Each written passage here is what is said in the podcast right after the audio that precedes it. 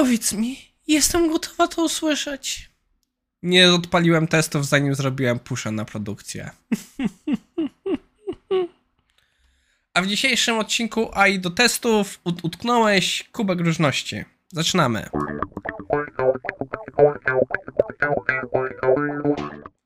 Dziś zrobimy sobie kubek różności z przodu.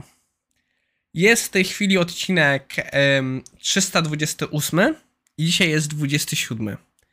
Czy was też to tak irytuje jak mnie, że mamy ten rozjazd e, dzień względem numeracji odcinka? Bo kurde, mnie to tak trochę irytuje. A jeśli chodzi o odcinki na dzisiaj, e, to naszym pierwszym materiałem jest dyskusja na temat e, AI w testowaniu. Przyznam się szczerze, uległem clickbaitowi. Jak zobaczyłem tytuł, miałem naprawdę spore nadzieje, zwłaszcza, że tutaj jest dyskusja o jakimś raporcie. Nie szukajcie tego raportu. Znalazłem go, e, namęczyłem się, żeby go pobrać. Nie widzę w nim nic ciekawego. I tutaj są wyciągnięte jakieś wnioski. No, że AI jest dobre dla biznesu. No, no shit, Sherlock. E, nie będę tego dyskutował, bo po prostu w dużych słowach jest coś, co słyszeliśmy nieraz. E, co mnie bardziej zainteresowało, że tak naprawdę problemem jest właśnie platform coverage, że to jest nasza największa bariera wejścia. tutaj jest trochę dyskusja na tym, jaki jest problem ogólnie z automatyzacją. Nie tyle z AI, tylko ogólnie z automatyzacją. trochę się z tym zgadzam i że właśnie AI obniża tę barierę.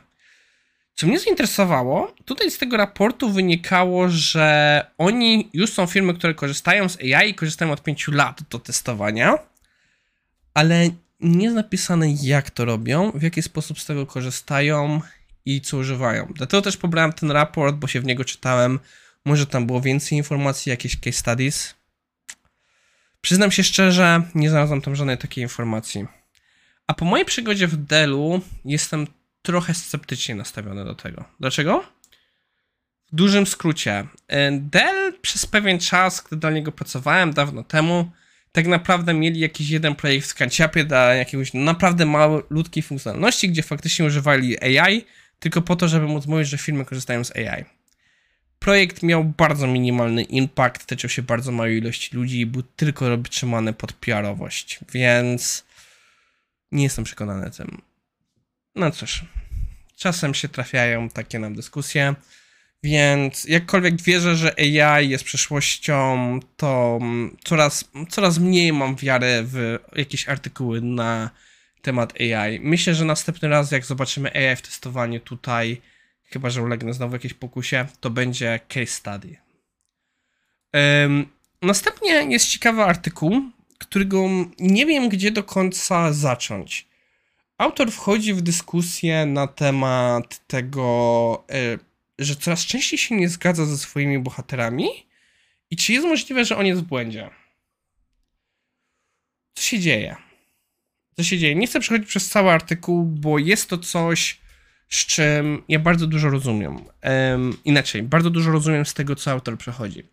Ja sam przez wiele lat, mniej więcej na początku mojej kariery, byłem wielkim fanem, wręcz można powiedzieć fanboyem Jamesa Bacha i bardzo dużo się nauczyłem na testowaniu, bardzo zrobił na mnie duże wrażenie jego podejście do testowania, ale z czasem, jak moje podejście się krystalizowało i widziałem coraz więcej tego rynku, coraz mniej się z nim zgadzałem. Do tego stopnia, że mimo, że uważam dalej Jamesa Bacha za jedną z osób, które mają bardzo duży wpływ na to, jak się kształtowało moje doświadczenie testerskie, e, w moją, e, moją, moją chęć testowania eksploracyjnego. Wydaje mi się, że no, chyba z żadnym z osób, z którymi dzisiaj kiedyś zgadzałem, kiedyś, których, do których zgadzałem, nie zgadzam się obecnie tak bardzo, jak się nie zgadzam z Jamesem i Boltonem. Um, ja trochę tego samego, że on tutaj mówił o bardzo dużej liście ludzi, których, na których materiałach się wy, wyrósł. Ja w pełni znam tą listę, bo to są ludzie, których ja też dużo czytałem. No, Dana Norfa, znacie moje podejście, że przez, jego, przez to, że twór, jest twórcą BDD, nie, no jednak aż tak bardzo go nie szanuję. Dobra, nie, to źle zabrzmiało. Dalej go szanuję, ale bardzo szybko się z nim nie zgadzałem. Wręcz nie zgadzałem się z nim szybciej niż wiedziałem, kim on jest. Um, I następnie autor zaczyna się przeglądać swoim biasom. I wchodzi do pewnej takiej, na koniec, że dochodzi do takiego po prostu dyskusji i nie potrafi te rzeczy pogodzić. Że albo jego bohaterowie mają rację i on jest w błędzie, albo jego wszyscy bohaterowie są w błędzie i on ma rację. No i też trochę nie wprost, ale jest powiedziane, że jest, że kurde, jest chyba mało prawdopodobieństwo, że, w, że aż ich tyle jest w błędzie, kiedy on ma rację. I zaczyna dyskutować na problem, że on wciąż nie rozumie, czemu jest w błędzie. Następnie wchodzi w dyskusję, że to może być e, fałszywa dychotomia, i tutaj dzieje się bardzo ciekawa rzecz, że zaczynamy wchodzić dyskusję na temat próby zrozumienia tego problemu i do czego to prowadzi, że tak naprawdę e, dochodzimy do wniosku, że oni w pewnym sposobie na poziomie, którym działają, muszą działać na pewnym poziomie abstrakcji, który powoduje, że na poziomie, gdzie on operuje, niekoniecznie musi mieć to rację. Upraszczam, bo nie chciałbym specjalnie tutaj wchodzić e, w ten artykuł, bo ma naprawdę głębokie przemyślenia i bardzo mi się podoba właśnie tutaj ten taki bookend, że artykuł się zaczyna na temat dyskusji, czy nie utknął w lokalnym maksimum i mniej więcej w tym samym e, punkcie kończę. Tak naprawdę ten essay bardziej niż dla nas jest próbą dla niego samego. Trochę tak jak moja retrospektywa, próbą przejścia, co się u mnie działo, zrozumieniem tego. I tutaj jest podobnie. Bardzo ciekawe czytanie.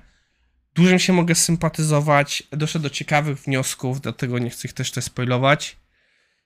Zachęcam do przeczytania. Na zakończenie um, My Dev. To jest taki portal, chyba zastanawiam się, miałem kiedyś o nim powiedzieć, ale chyba zapomniałem. E, Coś ala właśnie wykop dla programistów. Został zrobiony przez Just Join. Jestem ciekawy, jak długo ten projekt się utrzyma, ale na razie zapowiada się ciekawie. Sam raz czy dwa wrzuciłem tutaj jakieś artykuły z IT Morning, w sensie e, link do IT Morning i pewno raz na jakiś czas będę wrzucał. I jest to ciekawy projekt. Trochę mm, można powiedzieć, że jesteśmy konkurencją ja i oni, ale mm, no to jest agregator. To jest trochę jakbym powiedział, że moją konkurencją jest Reddit. No nie, nie, ja nie konkuruję z Redditem i także z nimi. Mamy inne potrzeby, że to jest po prostu agregator, a jednak chcę być bardziej materiałem opiniotwórczym. Więc mimo wszystko jest to fajnie patrzeć, że coś się rozwija i mam nadzieję, że uda mi się jak najlepiej. To wszystko na dzisiaj. Mam nadzieję, że Wam się podobało. Życzę Wam miłego piątku. Do usłyszenia.